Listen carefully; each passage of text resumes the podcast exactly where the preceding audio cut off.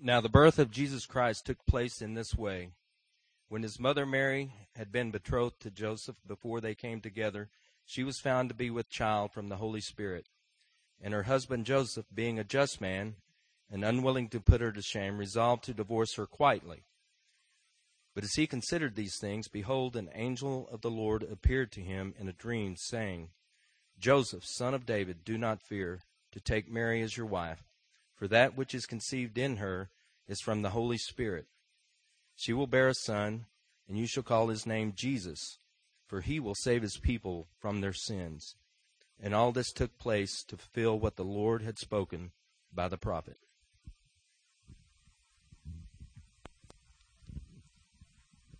Now, now after Jesus was born in Bethlehem of Judea, in the days of Herod the king, behold, wise men from the east came to Jerusalem, saying, Where is he who has been born King of the Jews? For we saw his star when it rose, and have come to worship him. When Herod the king heard this, he was troubled, and all Jerusalem with him. And assembling all the chief priests and scribes of the people, he inquired of them where the Christ was to be born. They told him in Bethlehem of Judea, for so it is written by the prophet, And you, O Bethlehem, in the land of Judea, are by no means least among the rulers of Judea.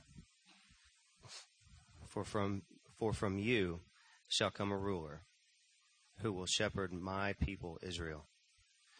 Then Herod summoned the wise men secretly and ascertained from them what time the star had appeared. And he sent them to Bethlehem, saying, Go and search diligently for the child. And when you have found him, bring me word that I too may come and worship him. After listening to the king, they went on their way.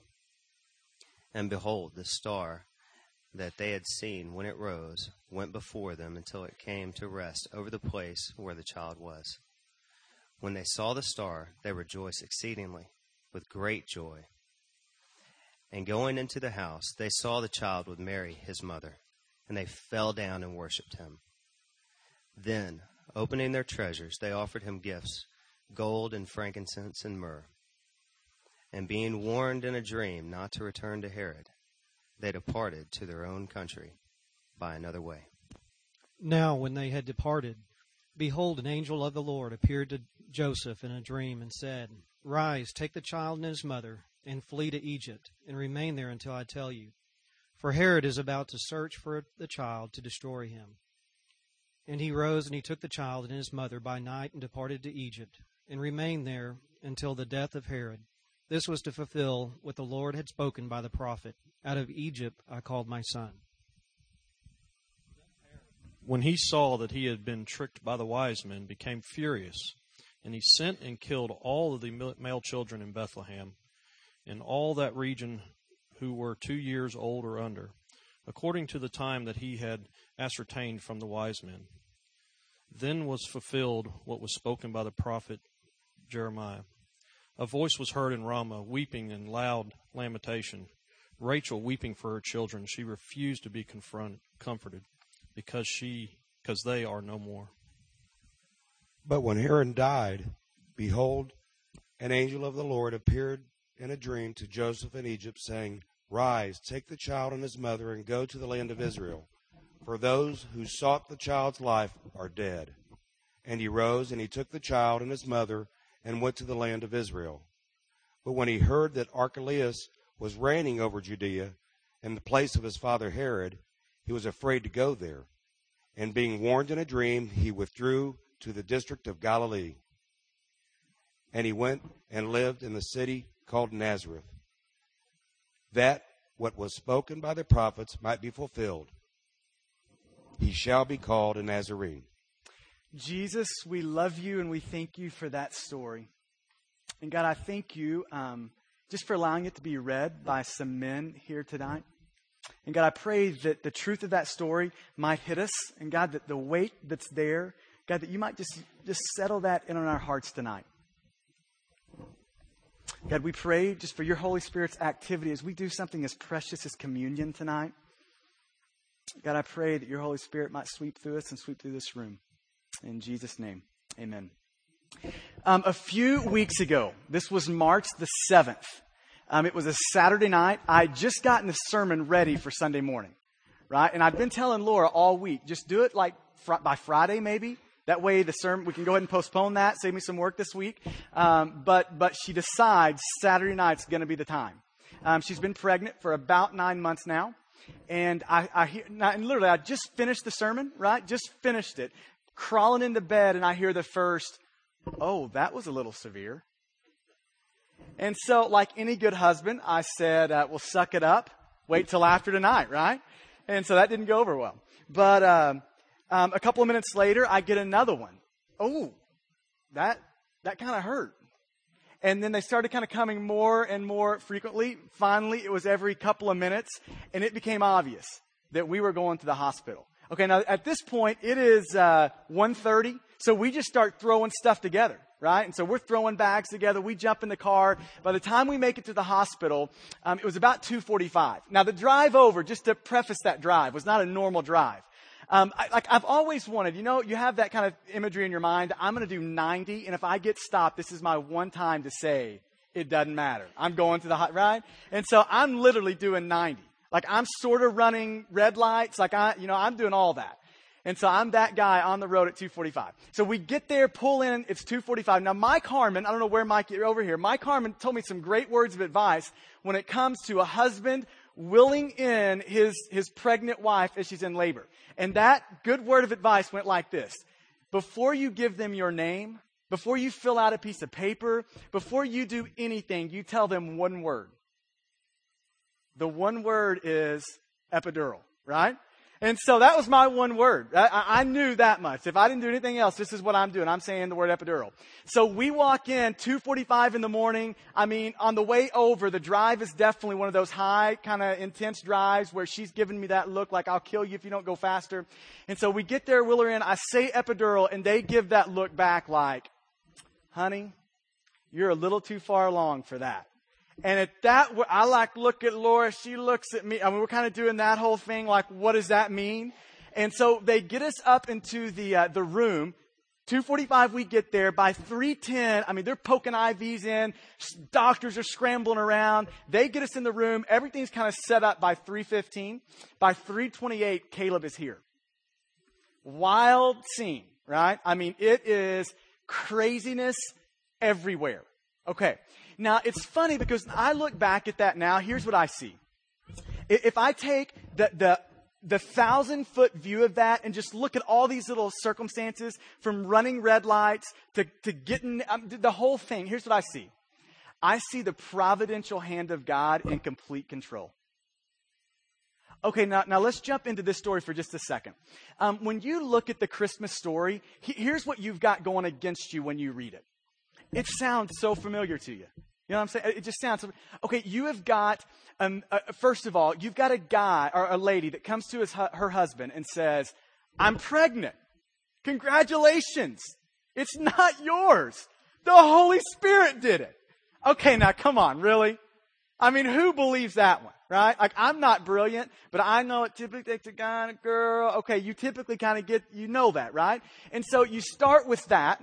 Okay, then um, you've got this scene happen. Okay, now I'm convinced that there's not many scenes on the planet crazier than a hospital delivery room, right? But here's one that I think would be crazier a manger in a delivery room, right? I mean, so you've got wild circumstances. I'm pretty sure there's no hand sanitizer on the wall, all right? I'm pretty sure those things aren't existing there. And so you've got these, okay, Herod, he gets word of this. Wise men see a star. They come around. Herod gets the word. He, he kills every two year old boy and below. Okay, you've got a parent and, and like a mom, dad, they take their kids, they go to Egypt. They, I mean, you've got a crazy scene playing itself out here. Okay, now here, if you look at it from the thousand foot level, here's what I think you see as you read through this story. I think you see the providential hand of God. I, think you just see it shine through this story. I, I think you can maybe say it this way. As God relates to the world, you could say that God providentially brought Jesus into the world. Like he providentially did that. Okay, so let me take a step back and define the word providence. Like, what do we mean by that? Like, when we say God's providence, we are saying that God governs the affairs of mankind. That, that God is in complete control of all circumstances. That God is in control. All things that happen on this planet eventually, in some way, shape, or form, come through the hand of God. That's what we mean when we say God's providence. Okay, Isaiah 46 is going to say it like this. It's going to say in verse 9, Remember the former things. Okay, remember this that I'm God, there is no other. I'm God, there's none like me. From the beginning, I planned all of these things.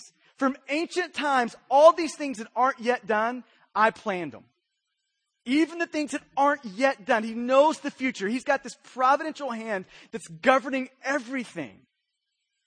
Okay, he goes on to say that uh, my counsel will stand and I'll accomplish all of my purposes. Job 42 is going to say it like this. Job is going to look at God and say, I know that you can do all things. Okay, that's the sovereign providential hand of God. Then he goes on to say, and no purpose of yours can be thwarted. Like, there is no way for a human being to block the power and the purposes of God. You can't do it. It's impossible. Um, okay, Psalm or uh, Proverbs is going to say this: that a king, a king's heart is in God's hands like a stream. So it is like a stream, a river in God's hand, and it's going to go on to say, and God turns it whatever way He wills. So the affairs of nations are in the providential hand of God. Okay, um, in Proverbs 16, it's going to say that, um, okay, you can cast lots. Okay, in other words, you can roll the dice. And even things like that do not happen by random chance. You can roll the dice, and all of that is going to be governed by the providence of God. So here's, here's what he's saying. The Bible's going to teach us consistently that God is governing everything that we see happen toward his ends that he turns all things out for the good of those who love them. So if you're a child of God, like if you're one of his, you can know that God turns all things out for your good. And we're not talking temporal good. Like I'm not saying if you're throwing up tomorrow, rejoice. I'm not saying, I'm saying your, your eternal good, God works everything if you're a child of his for your good in God's providence, He works all things, governs all things. So here's what we're saying. We're saying that the providential hand of God brought Jesus into the world. That's how it happened. It would, maybe you could say it another way. It would not have happened by chance. Uh, there's too many things that happen by coincidence here for this to go by chance. So God's providential hand is over Jesus coming into the world. Now let me highlight maybe a couple of, of passages in this um, story that you just read to kind of bring this out. Um, let's start in verse 18, Matthew 1. It's going to be up on the screen for you if you need it. Um, you've got Bibles there around you if you want to go that way too. Um, so, so hear this through the lens of, through this maybe a thousand foot level looking at this passage, how God providentially was at work to bring Jesus into the world. Um, okay, verse 18. Now the birth of Jesus took place in this way. Okay, so get ready for the chaos. Here it comes um, when his mother Mary had been betrothed or engaged. That would almost be like marriage, just not the benefits yet. All right, so they're together, just not the benefit. Okay, so um, Mary had been betrothed to Joseph. Before they came together, um, she was found to be with child. And here's this phrase from the Holy Spirit. Like I said, I'm not a rocket scientist, but typically that's not the way it works. Um, okay, so, and how's he going to respond? Look at verse 19. And her husband Joseph, being a just man, so he's a good man, and unwilling to put her to shame. And let me just say a, a parenthetical there. Um, I think good men treat their wives that way. Even when they have done shameful things, they protect. He's a good man. He wasn't willing to put her to shame. Keeps going. Resolved to divorce her quietly. Okay, so so you've got he, she's gotten pregnant. The Holy Spirit's done it, and Joseph is saying, "Listen, babe, I love you, but right now I just don't believe you." That's what he's saying. Okay, now look how this goes on in verse 20. But as he considered these things, behold, an angel of the Lord appeared to him in a dream. If, if you got your Bible, maybe underline that phrase and put a one by that. An angel of the Lord appeared to him in a dream, saying, Joseph, son of David, do not fear to take Mary as your wife, for that which is conceived in her is from the Holy Spirit. I think J- Joseph in that moment is like, thank you, God, for just letting me know my wife's not crazy right now, right? I, I, I can just see that come out. Okay, look what he goes on to say, verse 21. And she will bear a son, and you shall call his name Jesus, for he will save his people from their sins. And look at verse 22. All this, virgin birth, confirmation to Joseph, don't divorce her. This is all from me. Go forward with this. Call his name Jesus. He's going to save the people from their sin. All of this took place to fulfill what the Lord had spoken by the prophet. I, I think that the scriptures are highlighting the fact that this is not like some last minute plan. We didn't just kind of throw this into, into you know, kind of play this morning. This wasn't plan B, C, D, or E. This was plan A from the beginning. This is what God had said long ago was going to happen, right?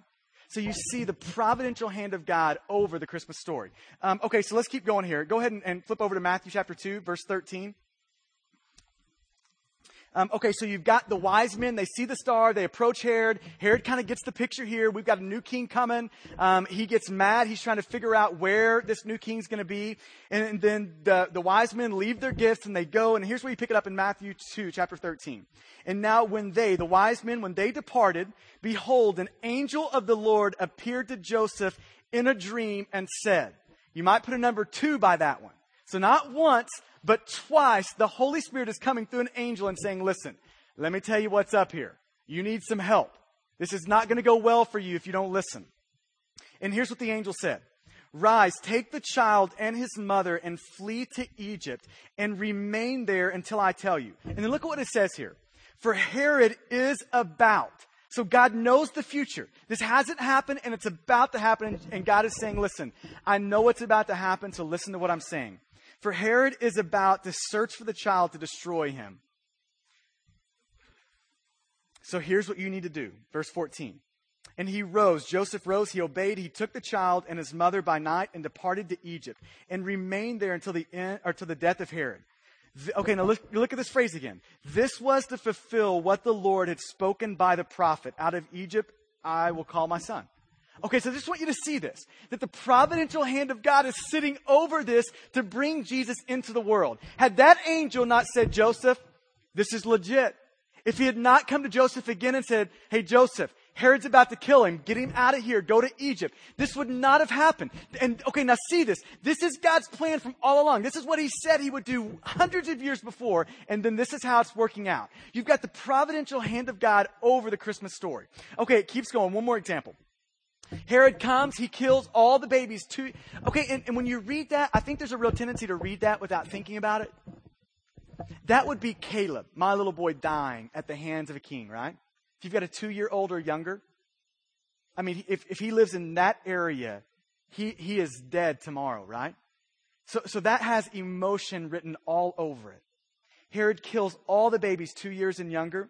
And, and then this is where we pick it up. Herod dies, and in verse 19 of Matthew chapter 2, here's what it says. But when Herod died, behold, an angel of the Lord appeared in a dream to Joseph in Egypt. Maybe put a number three by that one. Not once, not twice, three times. An angel comes to Joseph. Here's what you need to do. Here's what's happening. Verse 20, saying, this is what the angel said. Rise, take the child and his mother and go to the land of Israel. For those who sought the child's life are dead. And he rose and took the child and his mother and went to the land of Israel. But when he heard that Archelaus was reigning over Judea in place of his father Herod, he was afraid to go there. And maybe put a number four by this one. And being warned in a dream, he withdrew to the district of Galilee. Four times, an angel comes to Joseph and says, you are going to get destroyed and Jesus if you don't listen to what I'm about to tell you. It's not a by chance thing. It's not a random thing. This is God working his sovereign will out on the world. And then this is how that, that phrase finishes up here in verse 23. And he went and lived in the city called Nazareth. And listen to this that what uh, was spoken by the prophets might be fulfilled. He should be called a Nazarene. So I just want you to see over the Christmas story is the providential hand of God governing things, turning things so that Jesus makes it. So that God makes it. It is not going to happen by chance. It takes the sovereign hand of God for that to happen. Okay, now here's the second thing, and this is what I kind of want to sit down in this room and um, then we'll take communion tonight it's not just God sovereignly bringing Jesus into the world. Okay, I want you to, to hear this. But it is God sovereignly bringing Jesus to you personally. I'm going to say that one more time. It's not God sovereignly and providentially bringing just Jesus into the world. It is God sovereignly bringing Jesus to you. Like, not to your neighbor, but to you personally. Okay, in Matthew 121, this is a verse we kind of talked about a little bit this last Sunday morning. Here's what um, Matthew communicates to us. Uh, Matthew says, and this is basically an angel speaking here. Matthew's recording this. And, and the angel says, You're going to call his name Jesus. And Jesus means God saves. And, and then he goes on to explain it. Here's what Jesus is going to do, the angel says Jesus is going to save the people from their sin. Here's what God God is providentially not bringing Jesus into the world only, but he is sovereignly and providentially his his hand in this I, this, we sing this song that God's got the whole world in his hands, right? And so this is God with the world in his hands saying, I am bringing Jesus to you personally. Okay, now we focus Sunday on this word sin. And here's what we said about sin that sin is a universal problem. It's not just a my problem, and it's not just a your neighbor's problem, and it's not just our wives' problems, and it's not just our kids' problems. It is our problem. It is universal. It is across this room and across this planet. It is all of us. Doesn't matter your race, your gender. It, that, it, it's a universal problem. We are all sinful people. And typically, I don't have to convince people of that. I typically, you can just say, look at your life. Like we all have areas of sin in them. Okay, now, now, and here's essentially what sin is. It's lawlessness. It's, it's God saying, I've set the world up to go this way. And then uh, we look at God and say, no, I, I know you're the creator and I know that you have ordained all this and I know that you are, like you are all of that. I know that you're God, but I think I know better than you. Like it's us shaking our fist at a sovereign God and saying, I'm going to do this thing my way. I know you've said that, but I'm doing this. It, so it's essentially lawlessness. It's a universal problem. Okay, now here's the truth about sin. And this is the hardest for us to grab a hold of. Is not only is sin a universal problem, its essence is lawlessness, but sin is deserving of death. Uh, the Bible over and over teaches this. The wages of sin is death, right? And, and so, um, God, okay, listen, how, how, about this one? Maybe I could explain it this way. Um, I, I think most of us in here would agree that God is a good father, but maybe we need to hear this that God is also a good judge. The Bible would say both of those two things about him. And, and here's the thing about a good judge is a good judge does not let sin and evil go unpunished. It, it doesn't do that. A good judge, when, when evil and crime is committed, says, here is your punishment. And God is a good judge. He can't sweep our, the universal problem of sin, lawlessness. He can't sweep that under the rug.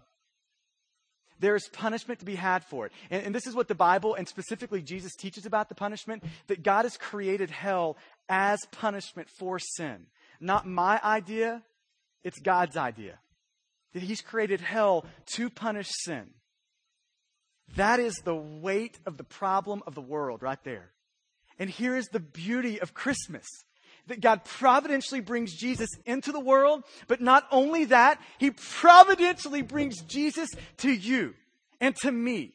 And he says in Matthew 121, I have brought him to you to save you, not just people, but to save you from your sin. Like Jesus is our great Savior right? Like he is the savior of the world. God has brought him into the world to save the people from your sin. Here's really the beauty of the story is that God is a, a, not only a good father, but he's a good judge who punishes sin. Truth is, sin will be paid for. The question goes like this tonight in this room. Here's the question. The question is, will you pay for your sin or will Jesus? I think that's the Christmas question. Will Jesus pay for your sin or will you? And here's how the Bible describes that exchange. Uh, the exchange between us paying and Jesus paying it. That exchange, what, what, what hinges on, like, everything hinges on this piece of it. it th- this is what creates the movement from us paying to Jesus paying. is it starts with repentance, us saying no to sin and turning and running from sin.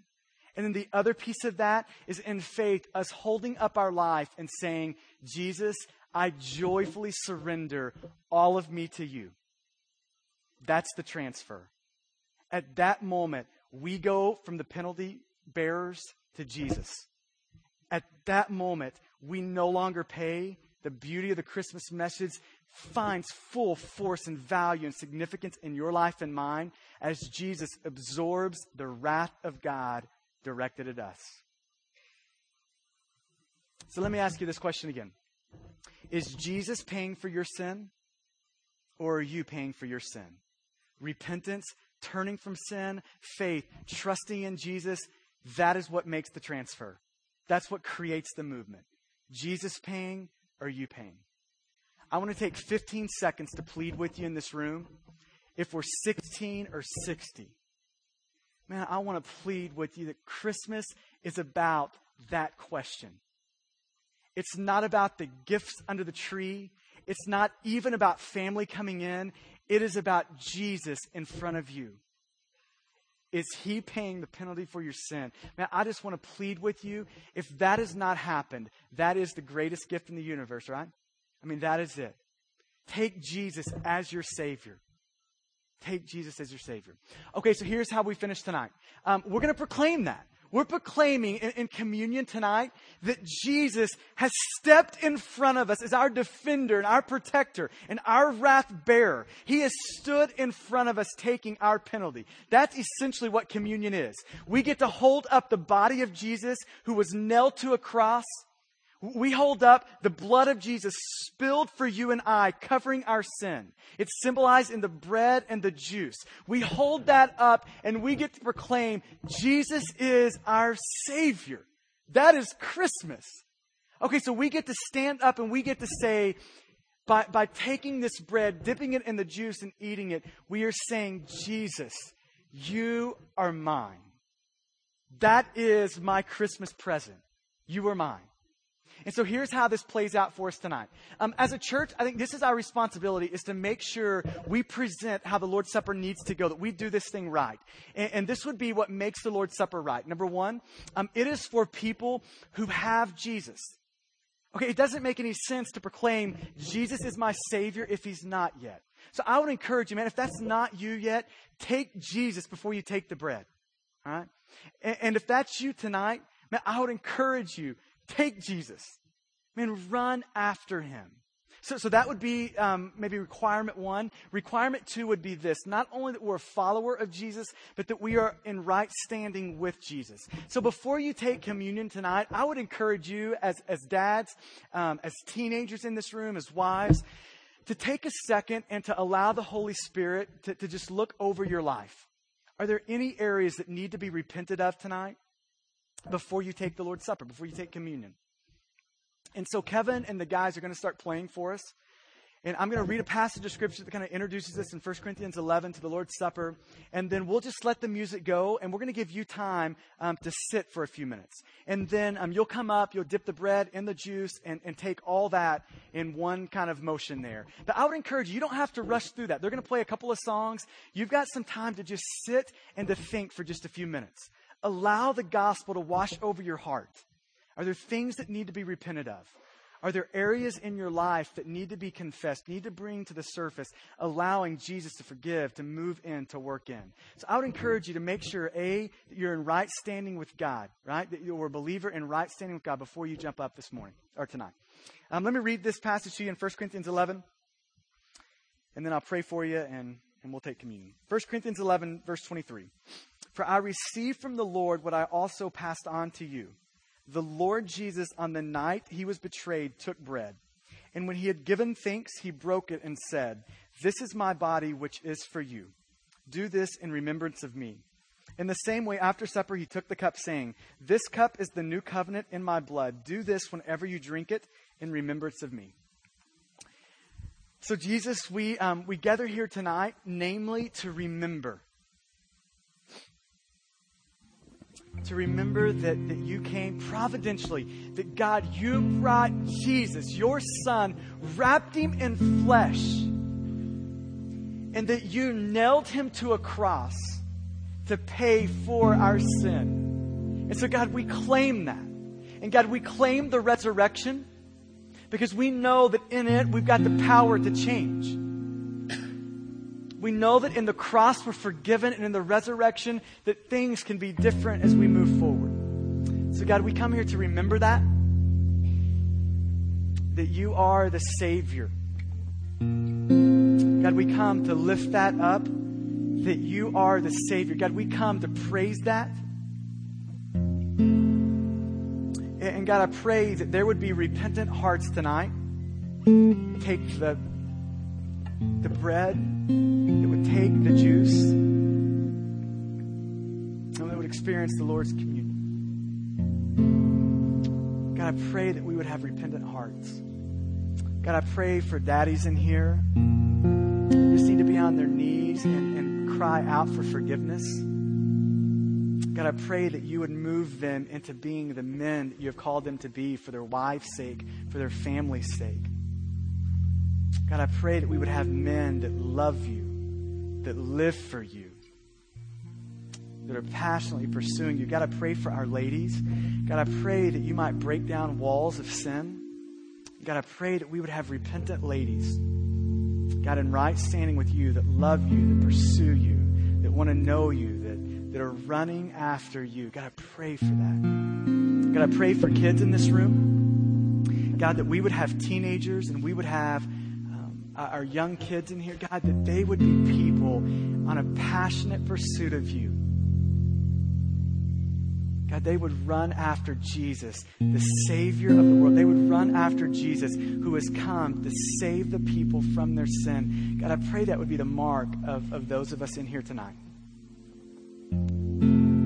So, God, as we examine ourselves, as we as we sit and we think, just for a few minutes as we um, walk up tonight, God, I pray that you might work in us. I pray that you might work in us. In Jesus' name, amen. So, husbands, you can pray over your wives, over your families, and when you feel like you're ready to go, feel free to come up and take the Lord's Supper tonight.